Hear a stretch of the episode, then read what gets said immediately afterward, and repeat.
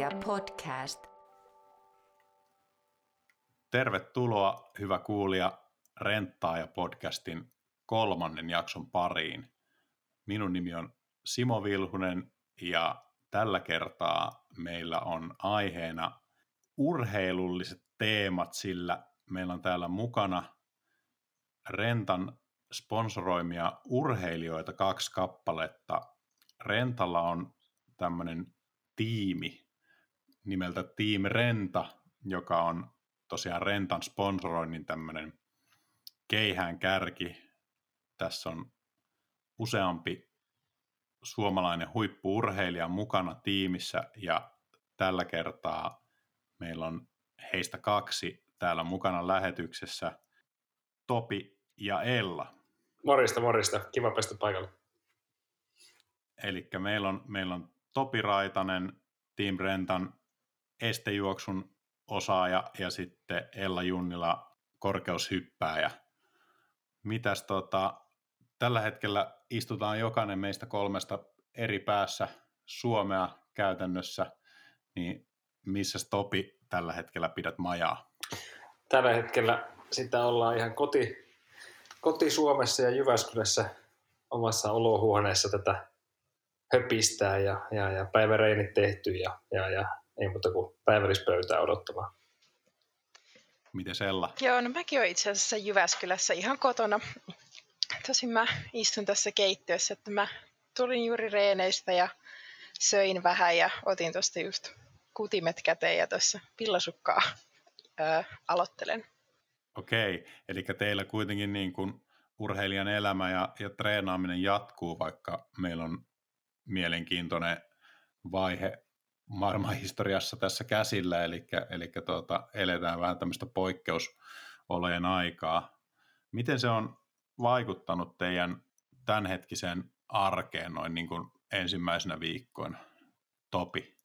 No, piti lähteä 17.3. Amerikkaa korkean paikan leirille ja, ja, ja se nyt jäi sitten välistä ja, ja muuten, muuten harjoittelu, harjoitusohjelma ja rytmitys säilyy aika samana, mutta, mutta, mutta vuodeston sijaan ollaan kotimaassa ja, ja, ja tehdään ne harjoitukset täällä, täällä tota noin, tämän kevään osalta, että ehkä isoin tämmöinen niin harjoituksellinen asia on se, että missä vaiheessa pääsee kilpailemaan, niin missä vaiheessa sitten ruvetaan sitä kilpailukuntoa tuomaan esille, niin, niin, niin sen tiedon odottelu tässä on päällä, mutta, mutta harjoitusviikot jatkuu ja perusasioita vahvistetaan ja, ja, ja meidän laissa varsinkin kestävyyslaissa, niin, niin, niin pitää harjoitella pitkäjänteisesti ja, ja, ja se on niin kuin, ei ole semmoista niin ongelmaa siinä, että pitääkö tuoda niin kuin viikon päästä se tuloskunto esille, että, että se kuitenkin meillä on useampi vuosi juosta ja, ja, ja kyllä ne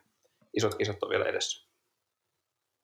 Eli odottavissa tunnelmissa mennään siellä. Kyllä. Miten se Ellan, Ellan meininki tällä hetkellä? No perusperiaatteelta aika samanlainenkin, että munkin piti lähteä 7. päivä huhtikuuta tota, noin ulkomaan leirille tuonne Espanjaan, Teneriffalle ja, ja, ja mutta nyt sitten vallitsevan tilanteen takia niin harjoittelen koti-Suomessa ja vähän jouduttiin tekemään harjoitusohjelman muutoksia, että kun ympäristö ei ole ihan yhtä lämmin niin silloin keholtakaan ei voi odottaa ihan samanlaista irtiottokykyä kun oli sitten siellä lämpimässä kelissä, niin pikkasen jouduttiin muokkaamaan harjoittelua ja harjoitusten sisältöjä ja tehon määrää, mutta isossa kuvassa niin ihan kevään harjoitusten mukaisesti, että tietty samalla tavalla kuin mikä Topi tuossa mainitsi, että se, että koska kilpailut alkaa, niin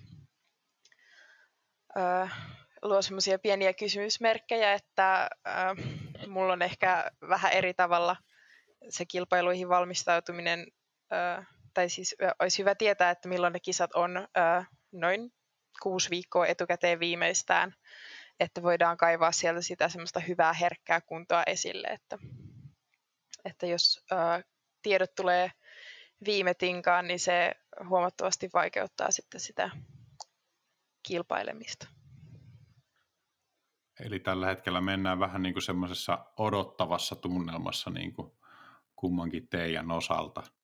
No, meille tuli tällä kertaa tuota, tosi paljon. Meillä on aina tässä Renttaa ja podcastissa niin tämmöinen myöskin yleisön kysymysosio. Ja koska näitä on tällä kertaa sen verran monta, ja halutaan tietenkin tarjota mahdollisuus seuraajillekin tulla mukaan tähän tota, podcastin tekemiseen ja kysyä mahdollisimman monta, niin mä tiputtelen näitä välillä täällä, kunhan mennään eteenpäin, niin pikkuhiljaa niin aiheisiin liittyen. Puhutaan vaikka hetki siitä, että, että miten tämä tilanne on vaikuttanut teidän motivaatioon. Marja Huntington on lähettänyt tämmöisen kysymyksen. Minkälainen fiilis ja tuntuma, Topi, sulla on niin motivaation suhteen?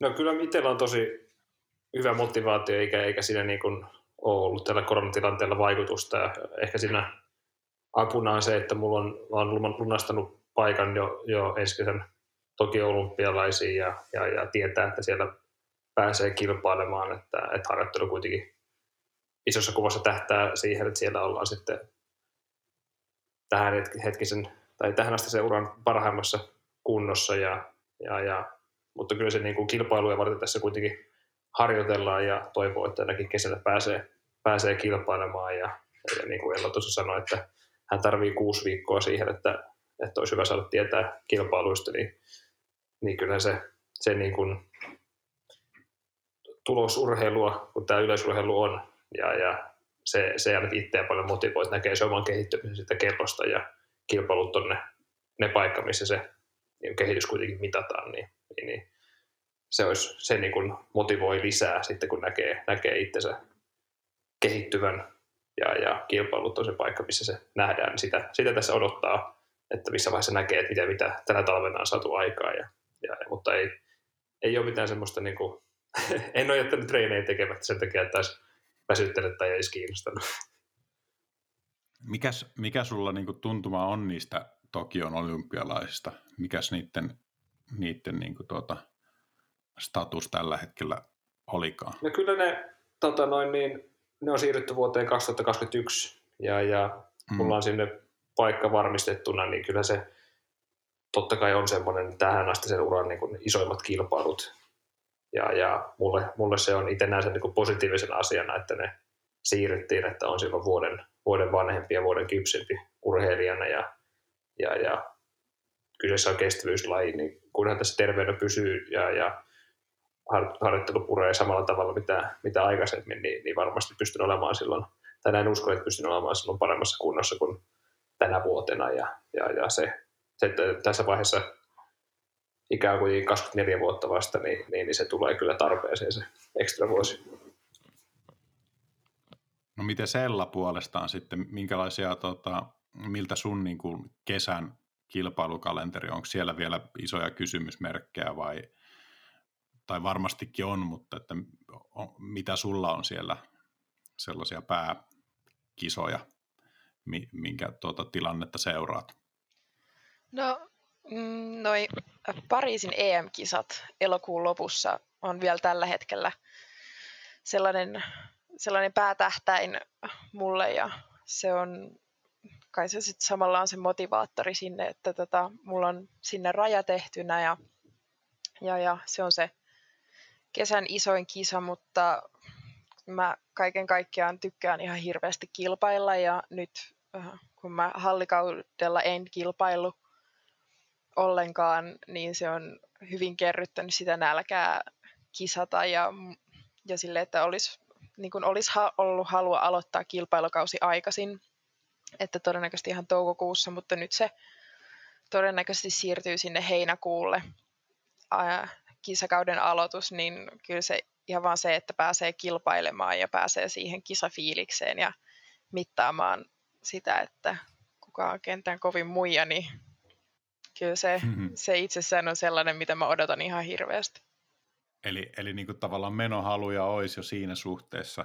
No, onko sulla niin kuin tavallaan, miten hyvin sä niin kuin tavallaan kestät sen motivaation suhteen sen, sen tilanteen, että jos joutuu odottamaan tai, tai tuota, ootko ihan kylmä, kylmäpäisesti vaan seuraat tilannetta vai onko jonkinlaisia tuota, semmoisia pienen jännityksen merkkejä siinä ilmassa? No en mä ainakaan koe sitä niin, että semmoista ihan hirveätä jännitystä olisi, että semmoista enemmän niin kuin odotusta, mutta että kukaan meistä ei oikeastaan voi tälle tilanteelle aktiivisesti mitään, että meidän on, me voidaan vaan noudattaa niitä neuvoja ja ohjeistuksia, joita me viranomaisilta saadaan ja toivottavasti tämä tilanne menee sitten ohi ja sitä myötä päästään takaisin tämmöiseen ehkä normalisoituun yhteiskuntaan, jossa sitten myös ää, urheilukilpailut ovat osana, mutta ei, vaikka se on nyt lykännytkin tätä mun ää, kilpailun, kilpailujen aloitusta, niin ei se semmoista negatiivista tunnetta ole aiheuttanut millään tavalla, että mä kerään siitä voimaa ja sitä, että hei vitsi mä niin tykkään tästä mun lajista ja mä en niinku malta odottaa, että mä pääsen sinne. Ja sitten kun mä sinne pääsen, niin, niin mä tiedän miten paljon mä siitä tuun nauttimaan, että kyllä mä koen, että tästä positiivista saadaan irti enemmän kuin negatiivista. Miten sä Ella koit sen tiedon siitä, että, että tänä kesänä ei pysty tekemään rajoja Tokion olympialaisiin, vaan se karsintarajojen tekoaika alkaa vasta silloin joulukuussa ja päättyy sitten 2021? No ihan kevyesti harmitti sille alkuun, että, että, että toki mä ymmärrän sen äh, niin kuin logiikan siinä taustalla, että miksi ei. Mm. Mutta kyllä se silti niin kuin pahalta tuntuu, että, sille, että vitsi, että, niin kuin, että mä oon harjoitellut tätä varten, että mä olisin tänä kesänä tosi kovassa kunnossa – ja nyt sitten voimme edelleen kilpailla, mutta niillä kilpailuilla ei ole mitään merkitystä sen suhteessa, että pääsenkö mä olympialaisiin, niin kyllä se vähän, vähän harmitti, mutta eipä siinä taas, kyllä mä taisin sitä päivän harmitella ja sitten mä menin juttelemaan mun valmentajan kanssa ja siellä sitten toteamuksena oli, että no, että sitten hypätään ilman ranking-pisteitä tai niin kuin, rajantekomahdollisuuksia ja hallissa sitten hypätään senkin edestä, että jahka niitä tuloksia taas huomioidaan sinne olympialaisiin, että mulla on siellä muutama jännityselementti enemmän kuin Topilla keväässä odottamassa. Niin, just se, että teillä sitten heti kävitte sen läpi, että, että haluatte jo lähteä sen niin kuin Tokio-rajan kimppuun niin kuin ensi talvena eli seuraavalla hallikaudella. Joo, tietenkin, että ö, ehkä se niin kuin ideaalin tilanne olisi se, että – päästäisi, tai mä pääsisin hyppäämään äh, tulevana kesänä kovia kisoja niin, että semmoista niin kuin tulosvarmuutta saa rakennettua sinne ja sitten kun sitä tulosvarmuutta on, niin sitten sen raja voi vaan niin kuin käydä vaan hypähtämässä. Äh, ehkä tälleen liioteltusti sanottuna, että tietenkin, että mitä, mitä nopeammin, sitä nopeammin. että kun se, sit kun se tulos on tehtynä, niin sitä ei tarvitse käydä enää metsästämässä missään, vaan voi keskittyä sitten niihin olympialaisiin.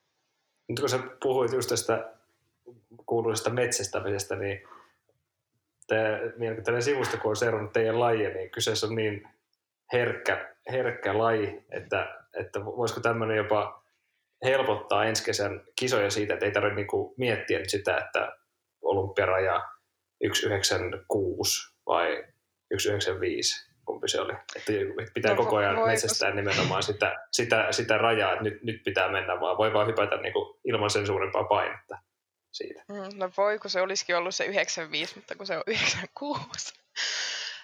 niin, Uh, no mä en ehkä muutenkaan lähde semmoiseen niin kuin, uh, metsästysajatteluun, että tietenkin se on niin kuin, sil, niin kuin siellä takaraivossa silleen, että okei, että mun pitää hypätä uusi ennätys, mikäli mielin olympialaisiin.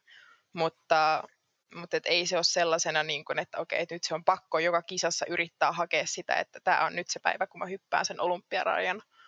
Vaan kyllä mä uskon, että se tulee sitä kautta, että kun on niin kuin hyvä fiilis ja tietää, että kroppa on hyvässä kunnossa, niin, niin kuin, että antaa palaa vaan, että kyllä se sieltä tulee. Mm. Et, että mä en niin kuin, itselläni ainakaan usko semmoiseen, että se tulee semmoisen niin kuin, pakottamisen kautta.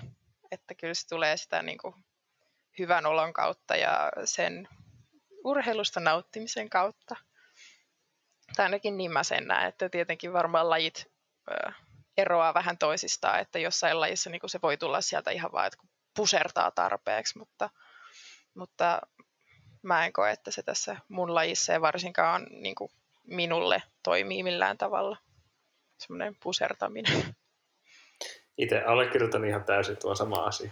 No, näetkö sä Ella yhtään sitä samanlaista aspektia kuin Topi tuossa mainitsi, että tavallaan tuo kisojen siirtyminen antaa tietyllä tapaa mahdollisuuden kypsyä lisää urheilijana, niin säkin oot vielä nuori urheilija, niin onko sulla yhtään niin kuin, tavallaan semmoinen hopean reunus tuossa asiassa vai onko se pelkästään niin kuin, hankala juttu?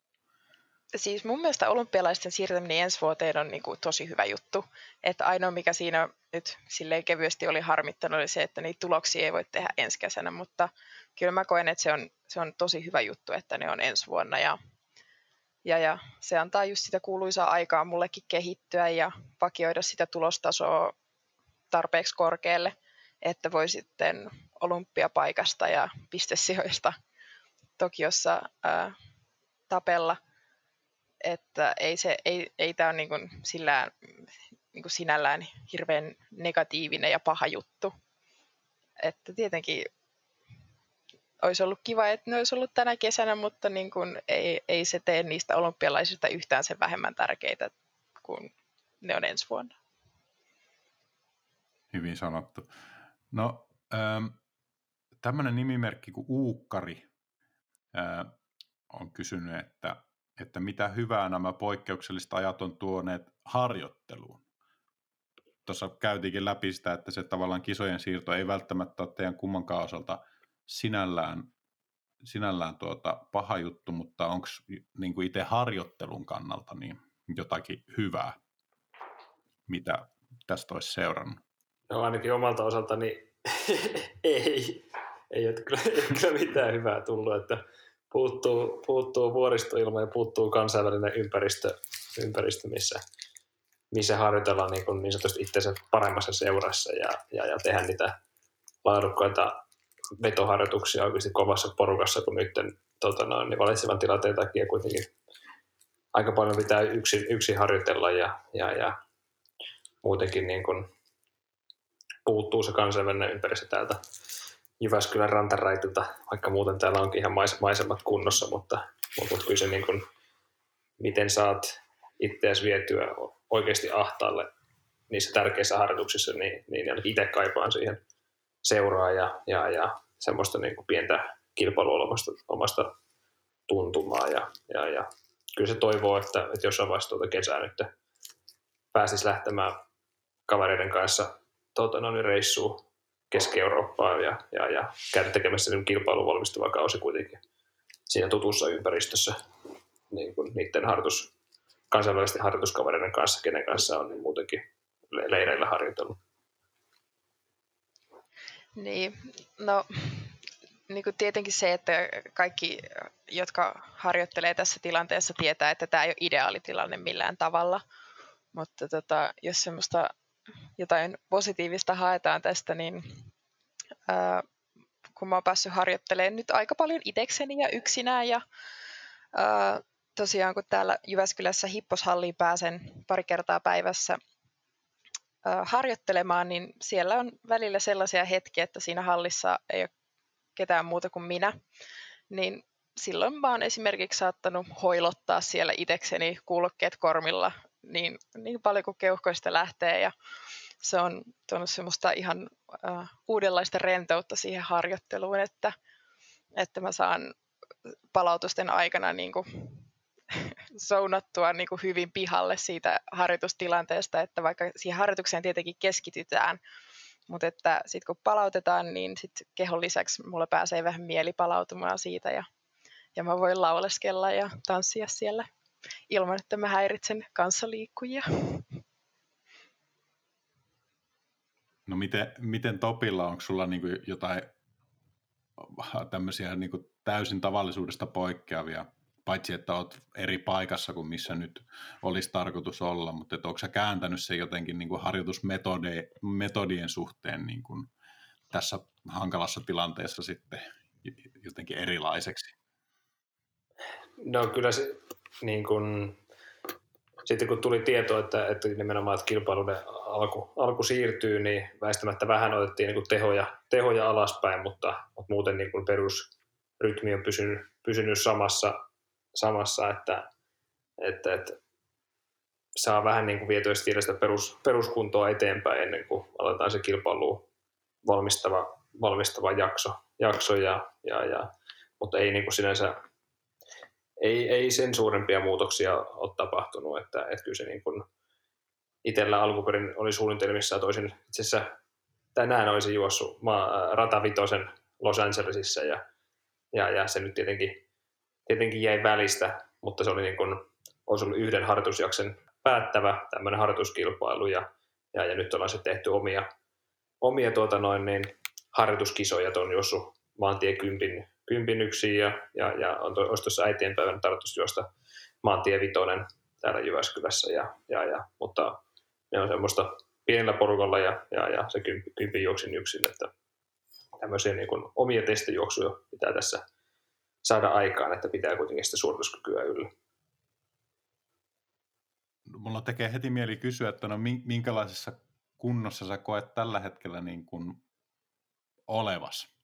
No kyllä mä, siis harjoitusten perusteella, niin kyllä mä elämäni parhaimmassa kunnossa, mutta, mutta suorituskyky on vielä, vielä niin kuin piilossa tai, tai sitä ei ole lähdetty vielä nostamaan esille, niin se on se aina, aina jännittävä hetki, että mullakin ihan samalla tavalla kuin Ella, niin en, en tänä talvena en juossut hallissa, hallissa ollenkaan, koska alun perin oli tavoitu, tarkoitus nimenomaan, että pystyt, aloitan aikaisemmin keväällä jo nyt huhtikuun puolessa välissä Amerikassa kilpailemaan, kun on normaalisti aloittanut vasta toukokuun lopussa, niin päätti, että, että jätetään hallikausi välistä, välistä, koska piti aloittaa keväällä jo aikaisemmin kilpailemaan. Niin, niin nyt kun on ollut pidempi kilpailutauko, niin, niin siitä omasta niin kuin suorituskyvystä on, tai niin kuin kilpailusta on pidempi aika, niin ei oikein tiedä, missä se menee. Ja, ja sitten nyt kun tässä ruvetaan tekemään niitä kilpailun omaisia harjoituksia pikkuhiljaa kevään edetessä, niin niillä saadaan sitä suorituskykyä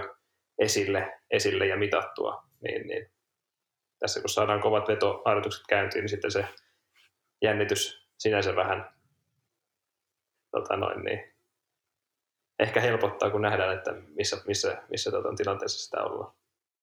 Testaatteko te jotenkin muuten sitten äh, kanssa kuin vaan näillä omilla maantie kympillä ja vitosella kisoilla, että onko teillä ihan jotain reaktiivisuustestejä tai hapenotto-testejä tässä keväisin vielä?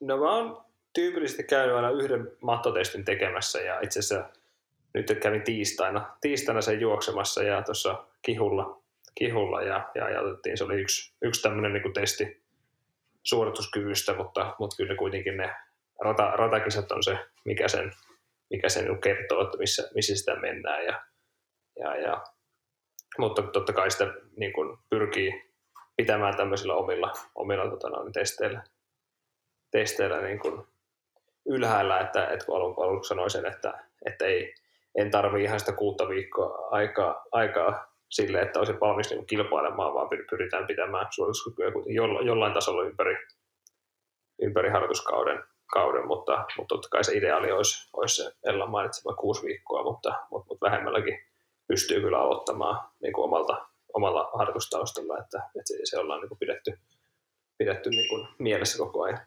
Joo, eikö silleen ihan mielenkiintoista, koska ne, ne miten niin kuin me testataan keväisin just ö, suorituskyky, hermostoa, lihaksistoa, niin poikkeaa aika paljon niin kuin, ö, teidän testaamisesta, että meillä ei semmoisia varsinaisia testikisoja ollenkaan, vaan ne on niin kuin erinäköisiä reaktiivisuustestejä ja sitten lentävää 20 ja viisloikkaa ja sellaista, niin mielenkiintoista. Se on, niin, no meillä se on, itsellä oikeastaan aika lähtee siitä, että teen keväisin sellaisia niin kuin kontrolliharjoituksia, että vaikka mulla niin kuin harjoitusviikot on hyvin samanlaisia talvisin ja, ja, ja sitä kautta niin niiden kontrolliharjoitusten kautta nähdään koko ajan, missä missä niin kuin kuormitus menee ja, ja samalla myös näkee, miten talven aikana niin kuin treenivauhdit vauhdit paranee tietyissä veto, vetoharjoituksissa, mutta sitten kun ruvetaan tekemään keväämällä niitä niin kilpailuomaisia harjoituksia, missä oikeasti juostaan kovaa, kovaa niin, niin, niin pyritään tekemään joka, joka vuosi niin kuin samoja, samoja harjoituksia, niin pysytään sitten vertailemaan myös, myös niin kuin niihin aikaisempiin, aikaisempiin tota noin, niin, samoihin harjoituksiin, että, että se periaatteessa niin kuin, se niin kuin tämmöinen niin kuin testaaminen on, niin kuin saattaa olla viikossa kolme, neljä niin kuin tämmöistä niin kuin testiä, mitä sitten nähdään myös niin kuin viikon, viikon rasitusta ja, ja, ja sitten tietää, että pitääkö ottaa joku kevyempi päivä tai hidastaa lenkkivauhteja, että palautuu, palautuu niistä harjoituksista. Ja että, mutta ei, ei tuommoisia niin samantyyppisiä reaktiivisuustestejä meillä ei ole, ei ole käytössä kyllä. Tähän, tähän liittyy tota, semmoinen yksi kysymys, mikä, mikä tota, tuolta nousi rentalta, niin miten teillä digitalisaatio vaikuttaa teidän tekemiseen, eli huippuurheiluun? Puhuitte tuosta, että, että testaaminen on niin kuin aika, aika tarkkaa, mutta että pystyykö jompikumpi teistä avaamaan, että, että onko niin kuin tuota, tullut jotain aivan uusia digitaaliteknologian tai muuten teknologiaa, digitaalisuutta hyödyntäviä jotakin laitteita tai menetelmiä teidän harjoitteluun?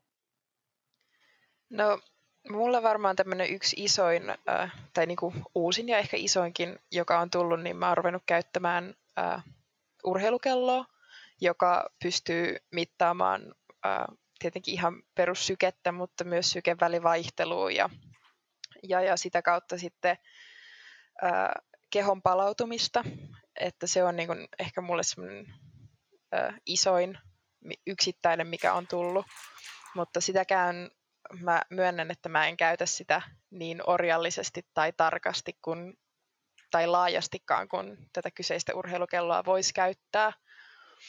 Mutta tota, muuten sitten varmaan seuraavaksi uusin, mitä mun harjoittelussa hyödynnetään, niin on noin valokennot, jolla mitataan just lentävää 20 ja erinäköisiä reaktiivisuusjuttuja. Että, että mun harjoittelussa ei niin kuin ole mitään semmoista äärimmäisen teknistä tai digitalisaatiota käy, hyödyntävää. Että, tai no, nyt valehtelin. On, mulla on mun harjoituspäiväkirja tai harjoitusohjelmat löytyy kaikki netistä, että se on sitten ehkä se toisiksi eniten tekniikkaa vaativa osa-alue sen kellon lisäksi. Onko se kello kertonut sulle jotain niin kuin uusia juttuja tai onko sen myötä tullut jotain oivalluksia, mitä et olisi muuten ehkä hoksannut tai ei, et olisi valmentajien kanssa hoksannut? Um, no ei ehkä semmoisia suoranaisia niin kuin, uh, aha-elämyksiä, mutta et se on ollut hyvänä tukena siihen niin kuin omaan uh, fiilikseen, että just esimerkiksi tästä kehon jaksamisesta, että jos mulla on niin kuin tunne siitä, että no nyt niin kuin vähän väsyttää, että vaikka niin kuin, että hermosto on nyt väsynyt, niin mulla on niin kuin jotain dataa siitä olemassa, jota mä voin sitten esittää esimerkiksi mun valmentajille sen lisäksi, että mä sanon, että mua väsyttää. Tietenkin mun valmentajat uskoo mua, että kun mä sanon, että mua väsyttää, eikä ole niin kuin kyse siitä, mutta että se antaa niin kuin vähän lisää tukea sille, että okei, että tämä on nyt ihan oikeaa väsymystä, eikä sitä, että mulla on huono päivä. Mutta että sinällään, että en mä esimerkiksi kirjaa sitä dataa mihinkään isosti, että se on mulla tuolla kertymässä päivittäin, että mä sitten pystyn vähän pidemmällä aikavälillä katsoa, että missä kohtaa oltiin väsyneitä ja missä kohtaa ei, mutta että ei mitään sen tarkempaa. Käytätkö sitä myös niin kuin unen seurantaa vai onko se, onko se niin kuin päivässä aikaa vaan sulla käytössä? On se mulla öisinkin ranteessa, mutta tota, siitä just niin kuin eniten mä saan irti sitä sykevälivaihtelua ja sitten jonkun verran sitä, että kuinka syvää se uni nyt oli ja kuinka syvää se ei ollut, mutta e, en mä sitä ihan hirveän orjallisesti kato. Että... Mutta tietenkin se vähän niin kuin, antaa sitä ö, palautetta siitä, että miten on esimerkiksi nukkunut, mikä, minkä, mitä mä pidän oikein hyvänä, että sitten mä pystyn itse reagoimaan siihen, että että jos on ollut vähän niin kuin huonompi yö alla, niin sitten että osaa niin kuin, vaikka ottaa sen siinä harjoittelussa huomioon, että jos on nukkunut huonosti, niin hermosto ei välttämättä ole ihan samalla tasolla ja voidaan muuttaa harjoitusta, mutta edelleen, että en, en kovin orjallisesti. Et se on varmaan teillä paljon tarkempaa ja pidemmälle kehittyneempää erinäköisten sykekellojen ja vöiden, vöiden käyttö. No joo, kyllä sitä monenlaista härpäkettä on, on tässä vuosien aikana tullut kokeiltua ja, ja, ja kyllä sitä paljon apuakin on, on saatu ja itsellä on tietenkin tärkeimpänä, tärkeimpänä on just nimenomaan tämä, tämä GPS-kello, mistä, mistä katon sykettä ja vauhtia ja, ja, ja aikaa, jotenkin matkaa, että, että juoksen, osaan kontrolloida sitä oikeaa tehoaluetta harjoituksen, harjoituksen sisällä ja, ja itse toisena, toisena itse asiassa jopa niin kuin sykettä tärkeämpänä mittarina, niin on käytössä tämmöinen laktaattimittari, millä, millä nimenomaan seurataan maitohappotasoja, eli, eli näitä kuuluisia happoja, mitkä, mitkä monesti loppusodalla näkee myös naamasta. Ja, ja paljon tämmöisiä niin kontrolli, kontrolliharjoituksia, missä niin tavoitellaan tiettyä tehoaluetta, että nyt kun käyn niin kuin mattotestissä hakemassa nämä niin sanotut niin kuin, ää, kynnystasot, aerobinen ja anaerobinen kynnystaso, niin näihin sitten suhteutetaan tiettyjä veto, vetoharjoituksia. Ja, ja sitten tällä laktaattimittärilla niin sillä, sillä kontrolloidaan niin tarkemmin sitä tehoaluetta kuin sitten taas sykkeellä, että esimerkiksi jos mä juoksen 25 kertaa 400 metriä 40 sekunnin palautuksella, niin siinä 400 metriä aikana ei syke kerkeä nousemaan sinne niin kuin tehoalueelle, mutta sitten taas laktaatti kerkee kyllä nousemaan, että, että se niin kuin haetaan niin kuin toista tai niin kuin muitakin tarkentavia apuvälineitä siihen niin kuin tämän perinteisen sykkeen, sykkeen rinnalle. Ja, ja, ja sitten tulee seurattua muutamalla eri, eri vermeellä unta ja, ja, ja palautumista. Et ehkä sieltä haetaan semmoisia niin isompia trendejä, että, että, että missä vaiheessa niin kun harjoitusviikot rupeaa enemmän näkymään siinä unessa ja, ja, ja sitten tietenkin jos näyttää sille, että, että nyt on niin tullut useampi päivä nukuttua tosi huonosti ja nukattamisen kanssa ongelmia, niin sitten saatetaan ottaa niin kuin, että keventää seuraavaa, seuraavaa päivää, mutta, mutta ei tämmöisiä niin kuin suoraan aamulla katsotaan, että, että miten tuli nukuttua, että mitä tänään tehdään, mutta että kyllä se niin kuin meidän laissa niin se tietty väsymys kuuluu myös varsinkin tähän niin talven harjoitteluun, niin, niin, niin, ei sitä jo ihan jokaista, jokaista tota noin, niin huokausta oteta, oteta niin vakavasti. Joo, sä ilmasit tämän kyllä paremmin kuin minä äsken, että, mutta joo, mä yritin sitä samaa kyllä, että niitä ei todellakaan noin tarkasti, mutta semmoista yleistä trendiä just, että mikä, mihin suuntaan se on menossa, että mitä pitää tehdä. Miten tota, tää, tätä nyt varmaan kysytään monesti, mutta mulla alkoi kiinnostaa se, että, että tota, kuinka iso merkitys niin kuin, ä, unella on teidän suorituskykyyn? No ainakin itselläni kyllä, se, kyllä sillä on vaikutusta. Ja, ja mä tykkään itse mennä tosi niin kuin säännölliseen aikaan nukkumaan. Ja, ja se on niin kuin harjoituskaudella huomattavasti helpompaa, mitä kesä, kesäkaudella, kun meillä kilpailut on aika myöhään. Monesti saattaa olla kahdeksan, yhdeksän, puoli kymmenen aikaa jopa Euroopassa startteja, niin, niin jokainen tietää, että ei silloin, ei silloin niin kuin sen päivän puolella unta saa. Ja, ja että se niin kuin vuorokausirytmi muuttuu vähän kesällä siihen, että, että pyritään nukkumaan aamulla pidempään ja menemään myöhemmin, myöhemmin nukkumaan, että, että ihan se niin kuin kymmenestä puoli kahdeksan rytmi, mikä, mikä monesti tälleen niin kuin talvella on päällä, niin, niin se, ei, se ei kesällä aina onnistu, mutta, mutta kyllä se niin kuin itselle ehkä niin kuin tärkeämpi on se niin kuin säännöllinen, säännöllinen rytmi kuin sitten taas se, että tuleeko nukuttua niin kuin jonain yönä seitsemän tuntia vai jonain yönä kymmenen tuntia, että, että pyrkii niin kuin menemään aika säännöllisesti samaan aikaan nukkumaan, niin, niin sitten nukkuu sen, sen mukaan, miten, miten väsyttää, mutta, mutta kyllä sitä aika hyvin herää ennen herätyskelloa kyllä. Joo, kyllä mä oon vähän samoilla linjoilla, että mulla tietenkin myös kesäisin on vähän vaikea pitää unirytmiä yllä, että kisat saattaa olla myöhään ja mulla ainakin aina kisojen jälkeen niin kroppa käy kierroksilla niin pitkään, että seuraavan, seuraavan yön unet voi unohtaa. Niin tota, mutta ehkä mä vielä sitä enemmän, että jos se on mulla saattaa parilla tunnilla heitellä niin kuin nukkumaan menoaika, mutta mä pyrin aina nukkumaan yhtä pitkään. Ja mä oon niin onnellisessa tilanteessa, että mulla ei ole ö, mitään muuta kuin urheilu tällä hetkellä, mikä tarkoittaa sitä, että mä voin aamuisin nukkua melkein aina yhdeksään saakka, että jos mulla on esimerkiksi huonon suunnittelun takia niin nukkumaan meno venähtänyt jostain syystä, niin sitten mä voin paikata sitä sieltä ää, loppupäästä, vaikka se ei tietenkään ihan sama asia ole, mutta kyllä mä oon totuttanut itseni siihen, että mä melkein aina nukun sen kahdeksan puoli tuntia, yhdeksän tuntia ja sitten, että missä kohtaa se tulee täyteen, niin se saattaa sillä tunnilla puoleltoista heitellä vähän päivästä toiseen. Tuosta tulee mieleen, kun sanoit, että sulla ei ole, ei ole tällä hetkellä mitään muuta kuin urheilu, niin eli teillä molemmilla on kuitenkin semmoinen mahdollisuus, että, että pystytte tekemään huippurheilua päätoimisesti. Täällä oli semmoinen kysymys, että jos vielä pysytään hetki tuossa koronateemassa, niin minkälainen taloudellinen vaikutus teille on ollut tästä tilanteesta, tai onko semmoista ylipäätänsä ollut vielä toistaiseksi?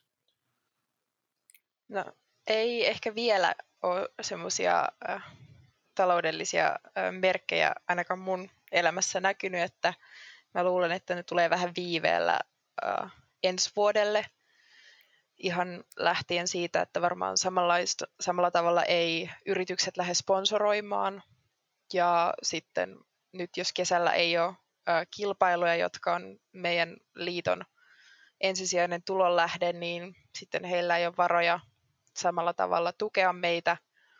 Ja toki en, en osaa sanoa, mitä valtio budjetissaan päättää, mutta ö, voi toki olla, että sielläkin on rahat tiukalla, niin sitten se heijastuu myös meidän urheilijoiden apurahoihin, että Mä luulen, että se tulee vähän viiveellä tämä taloudellinen vaikutus tähän mun arkeen, mikä tästä koronasta syntyy. Niin no ite, itsellä ihan, ihan samoilla, samoilla linjoilla siitä, että, että se on niin kuin, pitää olla kiitollinen siinä, että tässä tilanteessa on, ollaan molemmat Ellan kanssa, että pystytään tekemään tätä päätoimisesti ja, ja, ja toivottavasti sillä ei ole omien yhteistyökumppaneiden taloudelliseen asemaan niin ei ole suurta vaikutusta tällä, tällä koronatilanteella ja, ja, ja myös, myös yhteistyö jatkuu tulevaisuudessa. Mutta kyllä ne, niin kun, se tullaan näkemään vasta, vasta tota noin, niin tulevaisuudessa, että mitä, mitä vaikutuksia sillä oikeasti on. Mutta toistaiseksi kuitenkin niin kaikki hyvin siis kyllä. molemmilla. Joo, kyllä. Tällä hetkellä kaikki hyvin. Se on hyvä kuulla. No, mites, mites arki sitten, tuota, mä ymmärsin Topi, että, että tuota, sua kiinnostaa toi e-urheilu myös jonkin verran arjessa. Täällä oli tämmöinen kysymys, tuota, I-tipi kysyy, että e-urheilu on nykyään suosittua nuorten keskuudessa. Näkyykö tämä teidän lajien ja yleisesti yleisurheilun harrastajamäärissä ja pelaatteko itse jotakin peliä? Vastaa ensin, että, että mitäs, tota, mitäs e-urheilua sulla tulee harrastettua, Topi? No kyllä tulee, tota noin, niin, kaveripiiri on pitkälti, pitkälti urheilijoita, eri lajien harrastajia ja, ja, ja kyllä se, sitten kun puhutaan ammattiurheilijoista, että ei ole, ei ole muuta, muuta siinä arjessa kuin ne harjoitukset ja ruokailu ja nukkuminen, niin, niin monesti sitä tuntuu, että varsinkin tällä meidän miesten keskuudessa, niin sitten siellä vapaa-ajalla pelaillaan pleikkaria ja, ja, ja pidetään chattia tulilla ja kyllä sitä itsekin tulee vietettyä parhaimmillaan, kyllä tunteja yhteen putkeen, että kun pääsee oikein, oikein zoneen, zoneen niin, mutta se on ihan mukavaa semmoista sosiaalista tota noin, niin, jutustelua siinä samalla, vaikka ei ole konkreettisesti samassa tilassa, niin, niin, niin myös tapa pitää, pitää tota, noin, kavereihin yhteyttä ja rupatella niitä näitä, kun siinä pelaillaan vaikka NR-porukalla. Mitäs pelejä, mitäs pelejä sulla tulee pelattua? No me oikeastaan niin kuin, kausi alkaa joulukuussa, kun julkistetaan, tai marraskuussa, kun tulee uusi NHL-peli, ja, ja, ja meillä on siinä semmoinen kuuden, kuuden tota, noin, kestävyyslaji harrastajan porukka, ja pelataan siellä omalla joukkueella aina, aina tota noin, niin pitkä talvi, talvi ja, ja, ja sitten tuossa yleensä keväämällä ruvetaan pelaamaan jotain näitä sotapelejä ja, ja, ja sitten taas kun uusi NR tulee syksyllä, niin aloitetaan taas, taas siitä. Ja, ja, ja. Mutta kyllä tulee monennäköistä, mutta, mutta ollaan niin kuin, enemmän sen niin kuin porukan kanssa, että ei se yksin ei tule koskaan kyllä pelattua, että aina sitten joidenkin, joidenkin muiden mukana onko sulla mitään ristiriitaa sen suhteen, että tuota, kannattaisiko vielä harkita tuota e-urheilijan niin kuin ammattiuraa? Ne vissiin saa ihan hyviä palkintomasseja, niin mi- minkä sorttiset lahjat sulla on siinä toiminnassa? Tuntuu, että jos joskus käyttänyt tunteja, tunteja tähän tota noin, niin harrastukseen, niin en tiedä kyllä, että pitäisikö tässä niin kuin triplata ja moninkertaistaa nämä määrät, että tässä nyt pystyisi kehittymään. Että kyllä tässä niin kuin aika lähellä lähtötasoa vielä ollaan, vaikka vaikka sitä välillä tulee nauriskeltua ihan muuta, mutta kyllä ne on, ne on ammattimiehiä, ketkä näissä hommissa pärjää ja, ja, ja ei, ei itse kyllä olen pitkään miettinyt, mistä se johtuu, mutta ehkä se on vaan se to, kuuluisa toistojen määrä, niin ei vaan riitä. Hmm. Tuleeko sulla seurattua sitten tuota, e-urheilua?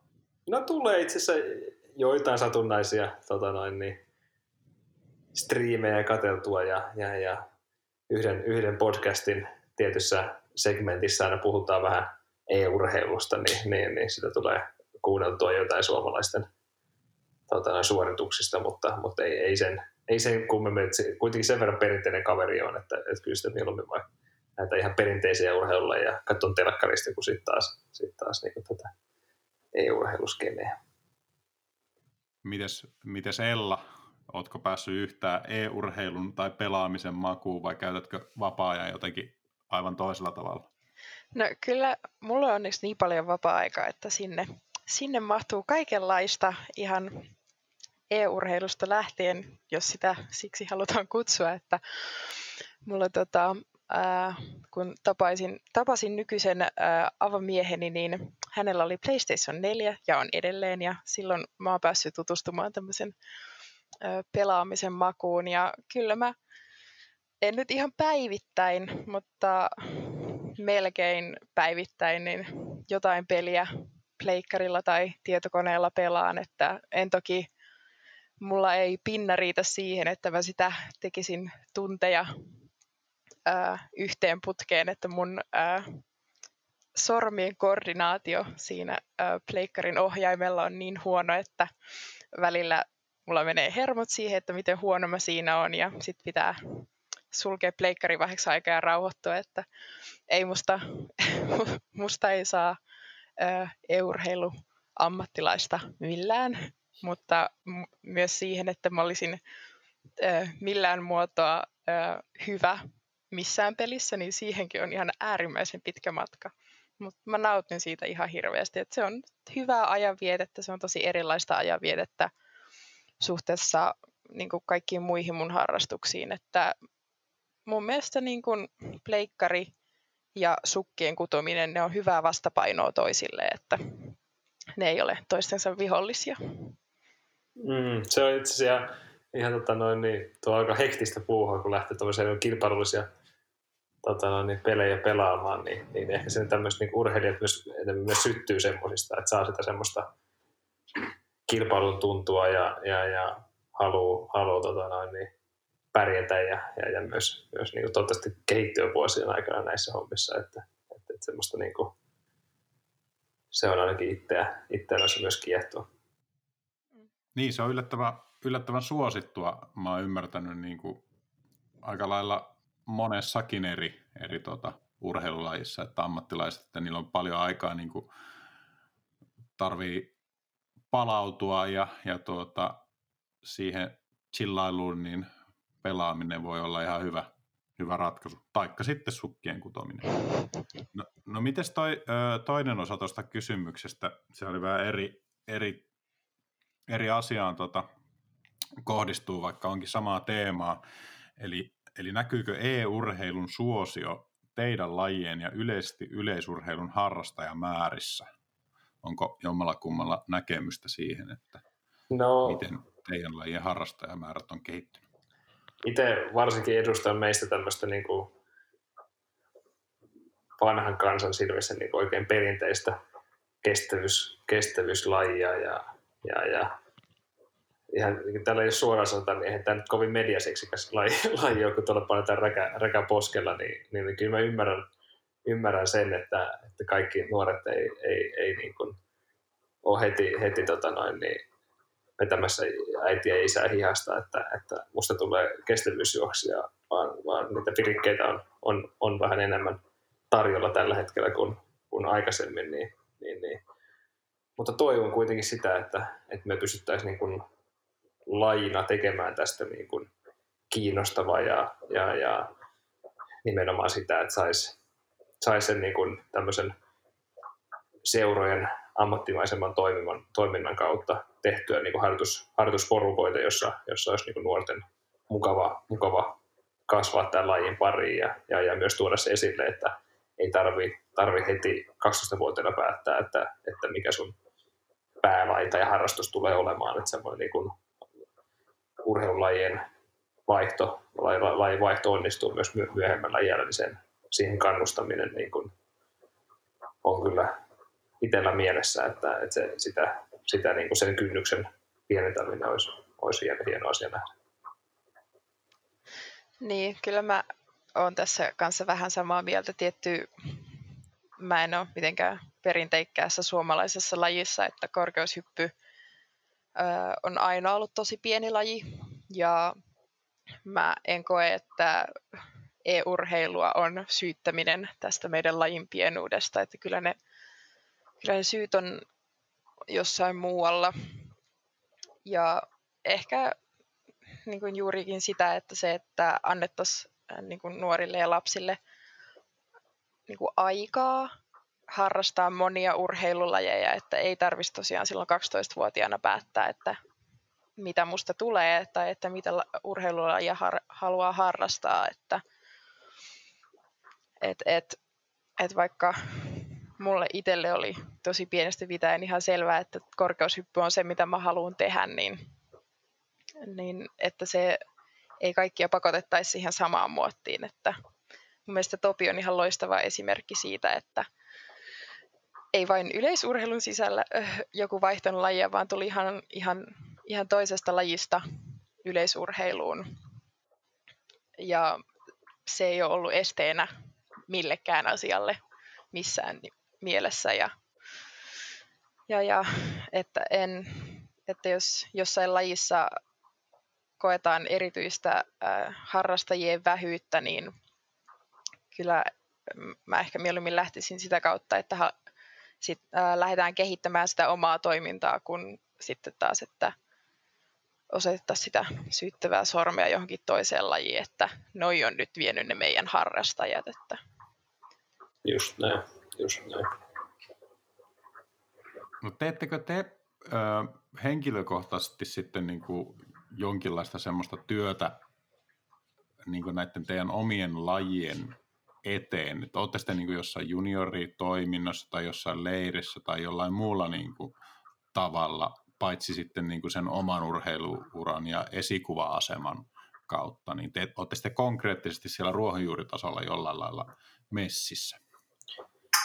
No kyllä on, on kiitollinen siitä, että on päässyt oman valmentajan Koman Janne kautta vetämään tiettyjä har, harjoituksia, tämmöisiä niin luentopäiviä aina. Aina syksyssä on yleensä muutama tämmöinen setti jollekin, jollekin tota, noin seuran, seuran junioreille ja, ja, ja pidetty siinä yleensä joku, joku luento niin omasta urasta ja omasta tarinasta ja sitten, sitten joku, joku harjoitus päälle. Ja, ja, ja nimenomaan Ella puhuu tästä, että että mullakin aikoinaan oli, oli suunnistus päälajina ja sitten vaihdoin yleisurheiluun, niin aina pyrkinyt tuomaan sitä omaa tarinaa esille ja, ja sitä kautta myös kannustamaan, kannustamaan niitä nuoria, että, että pitäisi sen niin kuin monipuolisen laitausta mahdollisimman pitkään ja, ja, ja niin kuin ei, ei pelkäisi sitä, että, että, että tuota, no, jos, jos tässä vaihtaa, vaihtaa lajia, niin, niin mitä, mitä mulle käy, vaan, vaan uskaltaa antaa itselleen aikaa ja mennä kohti niitä omia unelmia ja tavoitteita, että ne voi kuitenkin vuosien aikana muuttua, muuttua ja, ja, ja mulla ne muuttu suunnistuksesta yleisurheiluun ja, ja, ja sillä tiellä ollaan edelleen. Joo, kyllä mäkin olen jonkun verran ää, mun oman seuran kautta että meillä tota, noin Tampereen pyrinnössä on mun mielestä ihana tämmöinen systeemi, että meillä on näille kärkiurheilijoille on aina annettu tämmöinen niin kuin, kummiryhmä, että se on tietty nuorten, ja, ö, nuorten tai lasten yleisurheiluryhmä, jolle me käydään pari-kolme kertaa vuodessa vetämässä erinäköisiä harjoituksia ja sen lisäksi järjestetään sitten vielä erikseen tämmöistä lajikliniikkaa ja mä käyn Tampereella vetämässä korkeuden lajiklinikkaa aina osittain. Siinä on muutama muu korkeushenkilö mukana myös vetämässä sitä ja sitten tota, mun tämmöisiä ehkä lempparijuttuja on ollut ruohonjuuritasolta äh, pari vuotta takaperin korkeuskarnevaaleilla. Mä olin vetämässä nuorten,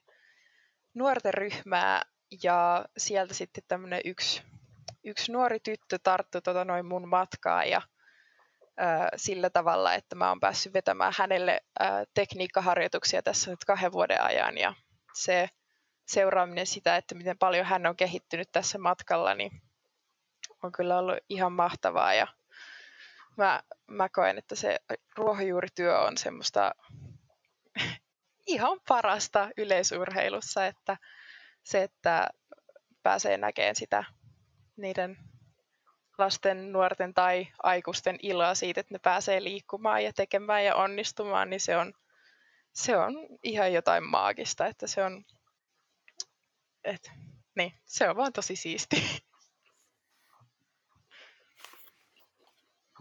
Miten Topilla, minkälaisia fiiliksiä sulla herää, herää niin kuin noista käynneistä? No kyllä ne on, siis se on hieno nähdä, että, että miten, miten sitä pystyy niin omalla läsnäolo omalla tarinallaan niin kuin avaamaan nuorten silmiä siitä, että, että, että ihmiset innostuu niistä asioista ja, ja, ja ei ainakaan niin kuin, ole tullut sellaista tunnetta, että, että pelottelisi nuoria, nuoria näillä omilla, omilla lajivalinnoilla ja kertoo sitä vaikka työmäärää, mitä, mitä on tullut tehtyä näiden asioiden eteen, eteen että totta kai niissä pitää olla rehellinen, mutta ei se kannata lähteä hirveästi ampumaan yli, ettei, ettei pelottele niitä nuoria, että, että kyllä niin pitää, pitää kannustaa ja, ja, ja aina niin kuin, meidän isä on aina sanonut sitä, että oli sitten asia, asia kiinnostuksen kohde sitten viulunsoitto tai urheilu, niin, niin ne aina tukee, niin niinhän se näissä asioissa täytyy mennä, että, että, että, että aina se toivoo, että kenen tahansa lähipiiri tukee näitä omia, omia valintoja ja, ja, ja oli sitten tota noin, niin nuori, nuori siinä, tota noin, niin, kelle luennoin, niin, niin, niin toivoo, että, että saa itse, tehdä sen päätöksen, että mitä, mitä lajia tai mitä, mitä kiinnostuksen kohdetta sitten haluaa ruveta viemään eteenpäin, niin, niin, siihen hän myös pystyisi. No, Rentalla on tuota, tästä hyvin niin kuin tavallaan päästään tämän teeman kautta siihen vähän nivomaan yhteen, että Rentallekin on tärkeää, että, että tuota, rentan urheilijat toimii esikuvana nykyisille ja tuleville sukupolville. Sitten tuossa oli aikaisemmin kyse, tai puhetta siitä tuota, digitalisaatiosta, niin itselle näin tavallaan markkinointipuolen ihmisenä tulee mieleen myös, myös tuota, se, että miten niin kuin urheilijan rooli ja työ esikuvana ja tämä meidän nyky, nyky tuota, maailman someympäristö, niin miten se näkyy niin kuin teidän tekemisessä? Oletteko te kuinka aktiivisia eri somekanavissa ja oletteko te yhteyksissä niin kuin siellä öö, näihin junnuharrastajiin kautta teidän faneihin yleensä? Minkälainen, minkälainen Topilla on tuota suhde sosiaaliseen mediaan ja faneihin sitä kautta? No kyllähän sitä pystyisi olemaan varmasti paljon aktiivisempi siellä, että itse on, tota noin, en, ole, en ole mikään, en, en koe olevan mikään somevaikuttaja tai influenceri, että, että pyrin pitämään sen mahdollisimman niin kuin, oman näköisenä ja, ja, ja semmoisena niin kuin, tuomaan niitä hyviä ja huonoja hetkiä sinne niin kuin tämmöisen mahdollisimman rehellisenä ja, ja, ja varsinkin semmoista niin kuin, työnteon kulttuuria tuomaan esille, että ei, ei koko ajan tarvitse olla vaan kivaa ja, ja, ja hymyössä suin, että, että sitä, se on kuin niin semmoista grindaamista päivästä toiseen ja, ja, ja että, että ei, ei, ei, ei halua tuoda semmoista, pelkästään semmoista niin kuin kiltokuvamaista arkea sinne esille, ja, ja, ja, mutta ei, päivitykset on, on ehkä varmaan keskimäärin kerran puolestatoista viikossa tai jotain vastaavaa ja, ja, ja jotain storeja sinne laitan, että, että kyllä sitä varmaan, varmaan pystyisi olemaan aktiivisempi ja, ja, ja pyrin vastailemaan aina, aina varsinkin kesäisin kilpailujen jälkeen kaikkiin, kaikkiin tsemppiviesteihin ja, ja, ja ehkä talvella vähän vähemmän harvemmin tulee katseltua niitä postilaatikoita sieltä, mutta, mutta, mutta kyllä se on niin kuin mukava saada kommenttia ja, ja, ja totta kai niihin on myös, myös niin kuin asianmukaista vastata. Miten Sella käyttää somea? No, mäkään en ole ihan äärimmäisen aktiivinen äh, somettaja.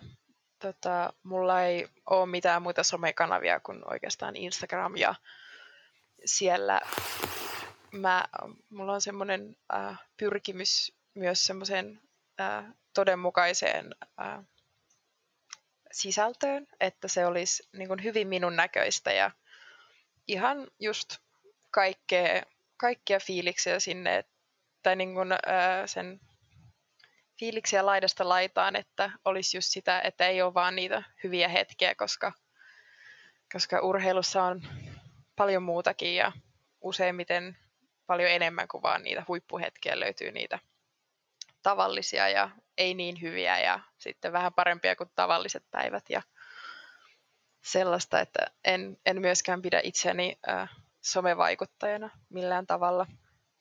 Mutta mä koen, että se on mulle hyvä tapa myös semmoiseen, niin kuin, ei nyt ehkä päiväkirjanpitoon, koska siihen se on mulle vähän turha julkinen alusta, mutta sellaiseen, että mä saan niin kuin itsellekin aina välillä avattua, että hei, että mitä, sen, mitä, mitä tässä jutussa nyt oli kyse, että, että jos joku kisa on mennyt huonosti ja mä sitten siitä niin kun teen jotain julkaisua ja käyn sitä lävitte, niin se on myös itselle semmoista asian läpikäymistä ja ehkä myös mentaaliharjoittelua jossain mielessä.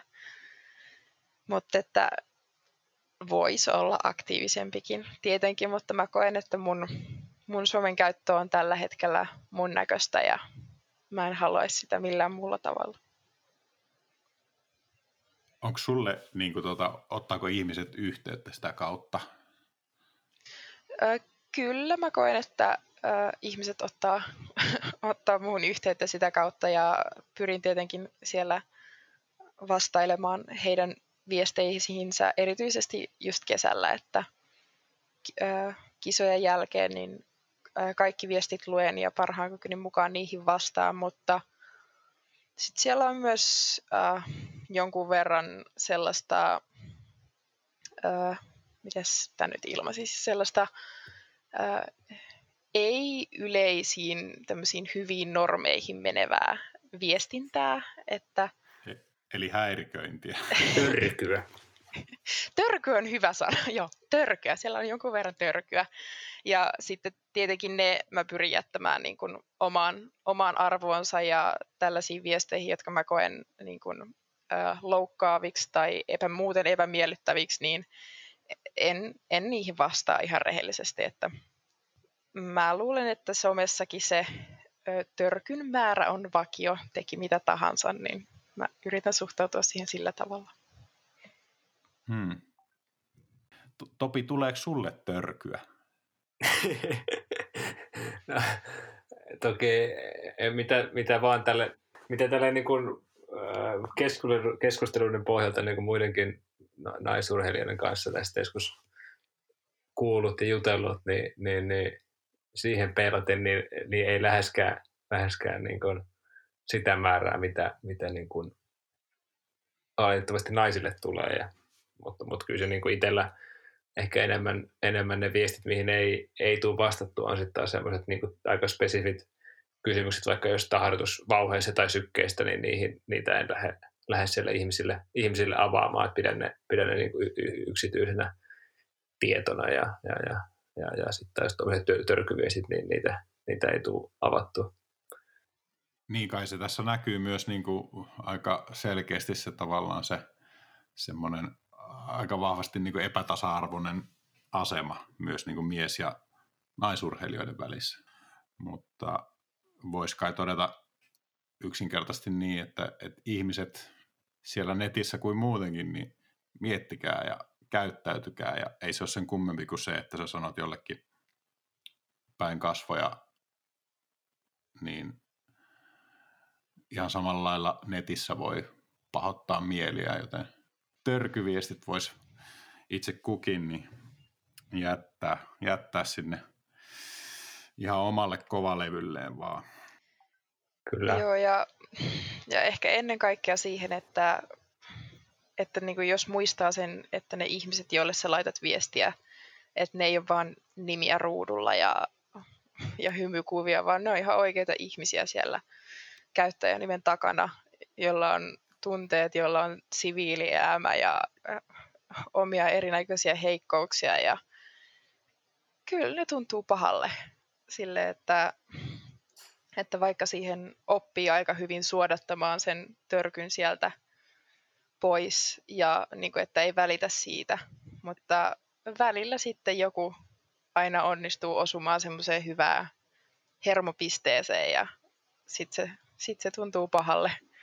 Että, että muistaisi sen, että se, on, että se on ihminen, jolle sä oot laittamassa sitä viestiä, että eikä, eikä mikään botti. Kyllä, hyvin sanottu. Ihmisistä ja persoonista ja yksilöistä puheen ollen, niin no me tehtiin tuossa aikaisemmin teidän kanssa tämmöiset tuota, rentalle tämmöiset esittelysivut. Tässä jos lyhyesti mainostaa, niin ne löytyy osoitteesta renta.fi kautta Team Renta ja tuota, sieltä rentan ylävalikosta niin yrityspalkin alta. Siellä kerroit Ella semmoista, että, että sua kiinnostaa politiikan tutkimus, niin ootko nyt seurannut politiikkaa näinä aikoina, kun maailmassa tapahtuu kauheita vauhtia isoja asioita? No mä luulen, että me kaikki ollaan seurattu politiikkaa tässä viimeisen kuukauden aikana kiinnostuksen kohteista huolimatta, mutta olen, totta kai olen äh, ihan kotimaata ja sitten tietenkin Eurooppaa ja ihan globaalistikin, mutta toki nyt aika yleisellä tasolla, että en ole mennyt mihinkään yksityiseen ö, poliittiseen kriisiin sisälle, että kaikki on niin, tai tietenkin kaikilla on nyt mielessä, että miten tämä vallitseva kriisi saataisiin hoidettua, niin sitä, sitä löytyy aika paljon ja siihen se mun poliittinen lukeminen on myös keskittynyt. Mm, mm. Minkälaisilla silmillä olet seurannut tuota, maailmassa nyt oli yksi semmoinen otsikko, joka nosti tavallaan näitä maailman, maailman naisjohtajia esiin, että, että moni heistä on tehnyt niin kuin hyvää työtä tämmöisen kriisin keskellä, niin minkälaisin silmin olet seurannut niitä keskusteluja? Ää, mielenkiinnolla tietenkin, että on aina mielenkiintoista – lukea ja nähdä, että miten erilaiset ihmiset reagoi eri tilanteisiin ja miten, miten ne hoidetaan. Ja sitten kun, jos nyt puhutaan, niin kun, että miten eri maiden johtajat on reagoidu, niin myös sitten se, että miten eri maiden kansalaiset on reagoinut näihin omien johtajiensa toimiin, että semmoisella mielenkiinnolla ja tietenkin halulla oppia ja ymmärtää entistä enemmän. Mm. Me voitaisiin tässä loppuun, me ollaan tosi mielenkiintoinen tunti, reilu tunti alkaa olemaan tässä jo teidän kanssa takana ja, ja tota, vaikka tekisi mieli jutella vaikka ja mistä teemoista teistä, teidän kanssa eteenpäin, kaksi fiksua nuorta tota, urheilijaa, niin otetaan vielä loppuun muutamia tosiaan Rentan Instagramiin ja Facebookin kautta tulleita näitä yleisökysymyksiä. Nämä on tämmöisiä vähän irtonaisempia, niin voitte vastata, tuota, osa on osoitettu tietylle tyypille ja osaan voitte vastata molemmat. Vähän tämmöisiä lyhy- lyhyempiä tähän loppuun. No ensinnäkin Hanna 07 on kysynyt, että minkä ikäisenä aloititte yleisurheilun. Sitä vähän tuossa sivuttiin, mutta vastatkaa ilman muuta niin tuota, vielä kertalle. Ella. No, äh, jos joku ei vielä tiennyt, niin äh, mun perheestä tästä lähisuvusta löytyy entisiä urheilijoita ja sitä kautta urheilu on ollut aina osa mun, mun elämää, että mä oon pienestä pitäen mut on viety tota, noin urheilukentälle leikkimään, mutta uh, urheilukouluun mä varmaan ensimmäisen kerran mennyt joskus seitsemänvuotiaana ja ensimmäinen harjoitusohjelma mulle on tehty joskus 14-15-vuotiaana. Että siitä voi sitten valita, että mikä, mikä lasketaan aloittamiseksi. No mites Topi? No mullakin on vähän, ei oikein yksiselitteistä vuotta, että, että mä oon aikoinaan harrastanut monenmoista lajia, niin jalkapallo ja salibändi ei suunnassa pysynyt koko ajan mukana, mutta, mutta niin kun on kuulunut myös se, että on käynyt kymmenen vanhana juoksemassa satunnaisia yleisurheilukisoja kisoja ja, ja, ja sitten oikeastaan 2012 vuodesta eteenpäin kävin juoksemassa yleensä aina keväisin niin kuin SM-maastot toukokuussa ja sitten suunnistin, suunnistin kesäkauden ja aloitin sitten elokuun elokuun lopussa kävin juoksemassa jonkun rata, ratakisan, että pääsin ikäluokan SM-kisoihin ja, ja, ja sieltä sitten nuorten ruotsiotteluun, että oli hyvin ytimekkäitä nuo yleisurheilukaudet, mutta sitten oikeastaan 2015 juoksin vasta ensimmäiset este, estekilpailut ja, ja, ja silloin sitten rupesin funtsimaan, että mitä tälle lajivaalille tehdään, niin, niin, niin oikeastaan 2017 oli sitten ensimmäinen vuosi, milloin panostin täysillä yleisurheiluun, että, että niin kuin, pääpainona historia ei ole kovin pitkä, mutta ensimmäiset, ensimmäiset startit taitaa olla jostain 2005 5 vuodelta. Hmm. Sitten oli tuota, Ellalle kysymys. Nimimerkki RR kysyy, että oletko koskaan ajanut traktoria tai työkonetta?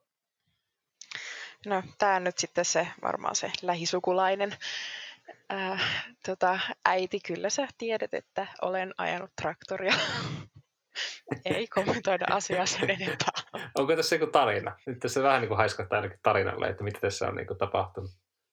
Äh, no, lähinnä nyt siihen, että mun äh, äiti ei pidä mua mitenkään äärimmäisen kätevänä käsistäni ja siihen kuuluu myös sitten tämmöiset erinäköiset äh, traktorien ja muiden laitteiden ajamiset, niin, ää, mutta että olen, olen ajanut traktoria ää, en kovin montaa kertaa ja edellisestä kerrastakin on aika kauan aikaa, mutta että lähinnä se nyt pohjautuu tähän, että äidillä ei ole luottaa mun ää, silmäkäsikoordinaatioon. Se on aina mukavaa, kun tuota äidit tai isät tulee trollailemaan tuota, tämmöisiä, että oli se sitten somessa pienimuotoisemmin tai pikkusen tuota, hassuttelemaan podcastiin. Mutta tuota, me Rentan Nikolta tuli sellainen sivuhuomautus, että eiköhän tarvittaessa niin järjestetä jonkinlainen tilaisuus myös työkoneen käsittelyyn sitten, että Topi sä oot tainnut käydä Rentan tuota, Renta Challengeissa, mutta oliko niin, että Ellalla tämä on vielä edessä? Joo, kyllä on. Että tota, meillä piti tänä keväänä olla Renta Challenge äh, alla, mutta sitten asioita tapahtui ja se piti siirtää tota, noin myöhempään ajankohtaan, kun voidaan taas nähdä ihmisiä. Kyllä. No nähdään s- sitten myöhemmin, eiköhän se vielä järjesty ja tuota, ö, saadaan selville, että minkä sortin työkoneita siellä sitten tulee käsittelyyn. No Topille oli semmoinen kysymys, että Anna Korpi kysyy, Topi, ootko ehtinyt vielä suunnistamaan ja nähdäänkö sut vielä suunnistuskisoissa? Kyllä mä oon joka vuosi käynyt juoksemassa ja, ja, ja oikeastaan viime vuosi 2019 oli semmoinen niin kaikista hiljaisin, hiljaisin vuosi, vuosi, että kävin, kävin keväällä juoksemassa Tiumilla suurviesti Ruotsissa tälle huhtikuun lopulla ja, ja sitten seuraava, seuraava startti olikin vasta lokakuussa, lokakuussa ja, ja, ja tänä vuotena olisi ollut tuota noin, niin vielä hiljaisempi, hiljaisempi että oli, oli tarkoitus jättää Jukolan viesti ja Tiuvilla, Tiuvilla molemmat välistä ja, ja, ja sitten syksyllä juosta muutamia viestejä ja, ja, ja se on nytkin tietenkin kaikki suosituskilpailutkin on nyt keväältä, keväältä peruttuna ja Jukola on siirretty seuraavalle vuodelle. Että, että sitten kyllä syksyllä tekee mieli taas käydä varmasti suunnistamassa ja, ja, ja enemmän semmoista niin kuin mukavaa luonnossa liikkumista ja harrastamista. Että, mutta saa nähdä, että jos sitä joku päivä vielä tota noin, niin haluaa siinä kokeilla rahkeitaan ja, ja, ja varsinkin tuommoiset niin seuraavia sitten itse kiinnostaa, että meidän Helsingin, Helsingin suunnisteessa on hyvä nuori porukka ja paljon kavereita siinä ympärillä, niin, niin, niin kivahan siinä olisi vielä sen verran reenata, että mahtuisi, mahtuisi joukkueeseen. Tällä, tällä hetkellä tekee, tekee, tekee varmasti tiukkaan päästä seitsemän henkilön joukkoon Jukolan viestiä, mutta, mutta, mutta kyllä se toivottavasti, toivottavasti niin kuin saa ne vanhat rutiinit sieltä vielä kaivettua harjoittelun kautta. Eikö, eikö teillä ole tuota, Rentan kanssa niin juoksujoukkue? Olisiko siinä niin kuin mitään saumaa, niin lähtee johonkin tuota onko tämmöisiä yritystapahtumia? Siis me puhut, puhut tällä hetkellä viime vuoden Vantaan yritysmaraton viestin voittajalle ja, ja, ja olin yksi Rentan, Rentan joukkueen jäsenistä ja, ja, ja, me tosiaan voitettiin siellä, voitettiin siellä tämä maraton viesti ja, ja ollaan sinne tänäkin vuonna lähdössä mukaan, mukaan ja, ja, ja lähdetään puolustamaan mestariluutta. Aivan oikea homma. No sitten oli semmoinen kysymys äh, koskien varusteita, että kuinka varusteet on muuttunut vuosien saatossa ja onko tulossa jotain uutta tekniikkaa esimerkiksi kenkiin vai hyppääkö Ella yhtä korkean riman yli 50-luvun ja 2020-luvun kengille? Ella saa vastata tähän. No, mä en osaa sanoa, että mitä teknologiaa tai tekniikkaa tulevaisuudessa on tulossa. Mä en, mä en ihan rehellisesti tiedä, mutta tota, 50-luvun piikkarit on niin laittomia vehkeitä kuin olla ja voi, korkeuspiikkarit ainakin, että niillä ei nykyisillä säännöillä saisi edes hypätä. Et ne on ollut hyvin erilaisia kenkiä silloin, kun ne on nyt. Ja niin kuin, jos tullaan vähän lähemmäs nykyhetkeä 50-luvulta, että tuonne 70-80-luvulle, kun mun valmentaja Jouko Kilpi on hypännyt korkeutta, niin silloin esimerkiksi hän on aloittanut korkeushyppyuransa niin, että vain ponnistavassa jalassa on ollut kantapiikit ja vapaassa jalassa on sitten ollut joku pituushyppypiikkari tai juoksupiikkari, että se on ollut semmoinen hyvin muutoksessa oleva kenkä tässä viimeisen vuosisadan aikana, mutta mä, mä en osaa sanoa, että onko siihen tulossa 20, 20 jotain uutta ja mullistavaa. No sitten tuota, äh, Aholan Janne kysyy, ja tää, tähän voitte tietysti molemmat vastata Jyväskyläläisinä, että onko Jyväskylä hyvä paikka huippuurheilijana asua? No ainakin, ainakin itse on 2016 tänne ajauduin ja, ja, ja en ole kyllä katunut sitä, että jos, jos tota no, niin, kyllä tämä on niin kuin, nyt varsinkin tänä korona-aikanakin näyttänyt sen, että, että voi tästä sanoa, että tämä on Suomen liikuntapääkaupunki, että täällä on kyllä hyvin meille molemmille Ellan kanssa hoidettu harjoituspaikat kuntoon ja, ja, ja tälleen niin itse kun asun tässä ihan, ihan tota, no, niin lähellä Jyväsjärveä, niin tästä on, tästä on kyllä mahtava lähteä juoksemaan ja harjoituspaikat on lähellä ja se niin kuin ylimääräisen kulkemiseen ei mene aikaa, mitä, mitä tuolla pääkaupunkiseudulla tai siihen tottuu, että joka paikkaan, paikkaan menee, menee aikaa ja kaikki on täällä niin kuin palvelut ja, ja, ja harjoituspaikat on ihan niin kuin 10 minuutin pyöräilymatkan säteellä, niin, niin, niin kyllä tämä on, voin suositella kyllä kaikille tätä paikkaa. Joo, kyllä mäkin. Mä en ole ihan niin kauan vielä asunut. Mä oon 2018 tota, muuttanut vasta Jyväskylään, mutta kyllä mäkin pidän Jyväskylää tosi hyvänä paikkana asua liikkuvalle ja urheilevalle ihmiselle, että, että jos katsotaan tilannetta tämän nykyisen kriisin ulkopuolella, niin täällä on tosi hyvin liikuntapaikkoja, täällä on liikuntapaikat tosi hyvin auki ja niitä huolletaan mun mielestä ö, paljon tai siis ö, niin hyvin, että siellä niin kuin, että koskaan ei puutu mitään. Että mulle tietenkin niin kuin hipposhalli ja harjun kenttä on ne pääpaikat, missä mä harjoittelen. Niin kummaltakin, kummastakin paikasta on aina löytynyt just ne ää, asiat, mitä mä tarviin aina tiettyihin harjoituksiin. Oli ne sitten lapioita ja lanaa niin kuin hiekkakasalle tai korkeuspaikalle tietenkin telinettä ja ribaa tai jotain muuta vastaavaa. Että kyllä mä koen, että täällä on asiat tosi hyvin hoidettu. Sitten voitaisiin melkein päättää tämmöiseen mielenkiintoiseen kysymykseen. Tämä yleisöosio täältä muutama jää väkisinkin yli käyttämättä. Annika Mariaa kysyy, että oliko teillä nuorena vaihetta, jolloin tulokset ei vaan parantuneet? Miten pääsitte siitä yli? Aloita vailla. Ja mä tässä rupesin just miettimään, että mikäköhän se mun tuloskäyrä on ollut. Mutta tota, jos mä en ihan väärin muista, niin mulla on jossain 2013-2014 tiedoilla sellainen, että mulla oli kaksi kesää sama ennätys, 172. Ja, ja öö, tietenkin kun ekana, öö, taisi olla vuosi 2013, kun mä hyppäsin sen ensimmäisen kerran, niin se oli siisti juttu, mutta sitten seuraavana kesänä, kun mä en pystynyt kuin sivuumaan omaa ennätystäni, niin tietenkin se, niin kuin se harmitti ja se nuorta urheilijaa otti päähän, kun niin kuin tulosvarmuus oli parantunut, että mä pystyin hyppäämään sen 170 paljon useammin kuin edellisenä kesänä, mutta en sitten sitä, sitä 172, mutta siinäkin semmoinen usko siihen prosessiin oli ehkä se isoin juttu, että sitten seuraavan kerran, kun kisakentille ö, pääsin, niin mä hyppäsin sitten sinä kesänä 183, että ennätystä parannettiin sitten 11 senttiä saman tien, niin sen jälkeen ei tuntunut enää ihan niin pahalta se, että siellä oli kahtena kesänä peräkkäin ollut se 172 PB lukemana. Että ei, mutta että ei mitään sen isompaa varsinaista ta- taantumaa ole ollut, että se on, se on ollut se ainoa, joka mulle tulee heti kättelyssä mieleen. Itsellä on aika samantyyppinen tilanne, että, että 2015 kun ensimmäistä kisan juoksin, niin, niin silloin juoksin 853, 852.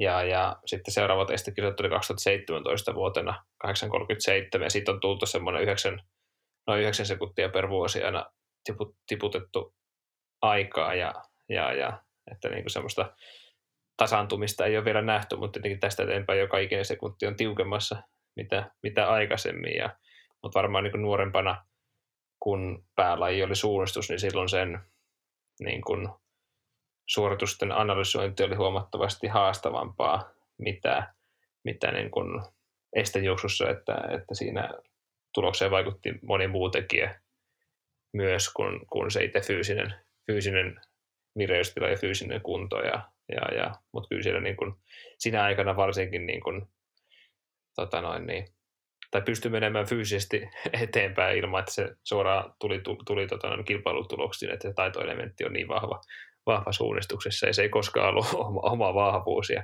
ja, ja pyrin menemään se fysi, fysiikka edellä ja, ja, ja toki sain siellä hyviä, hyviä suorituksia tehtyä, mutta kyllä siellä minusta tuli, tuli myös hakattua päätä seinään useampana, useampana vuotena.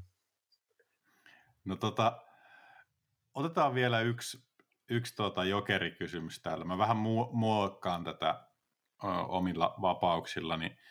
Ö, täällä on Mynttinen kysynyt, että kumpi teistä voittaisi seipään heitossa, mutta käännetäänpä tämä tuota, kysymys sillä lailla, että, että tuota, voitte esittää ihan leikkimielisen arvion, että kuka Team Rentan urheilijoista voittaisi seipään heitossa. Eli kerrotaan vielä, että siellä on Ella Junnila, Topi Raitanen, ratamoottoripyöräilijä Kimi Patova, on paralumilautailija Matti Suurhamari ja sitten sen, sen lisäksi on Anita Korva, maastohiihtäjä ja sitten on vielä Kristiina Mäkelä.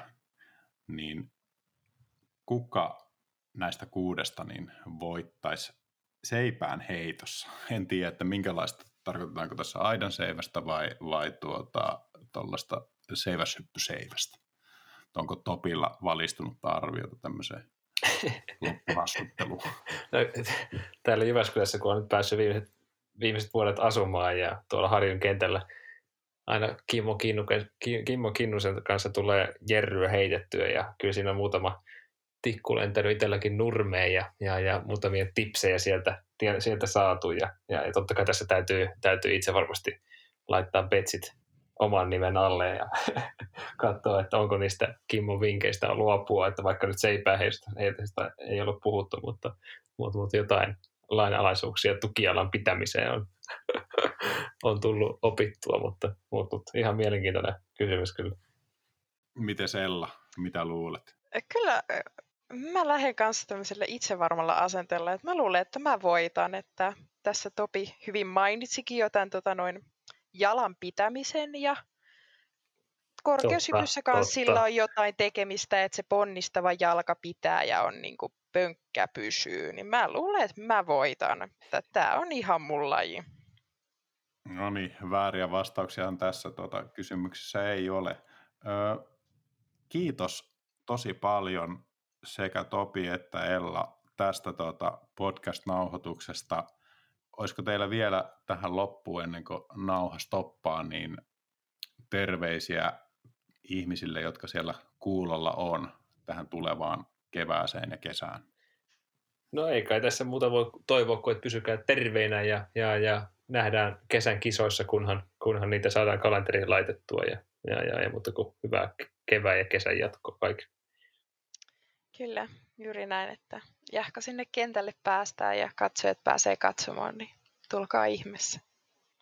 Näihin, näihin tunnelmiin päätetään Renttaja-podcastin jakso numero kolme ja muistuttelen tosiaan vielä, että lisää infoa kaikista rentan urheilijoista löytyy renta.fi kautta Team Renta. Ei muuta kuin sinne tsekkaamaan muun muassa Topi Raitasen tämä paljon puhuttu Renta Challenge. Kiitoksia ja ensi kertaa.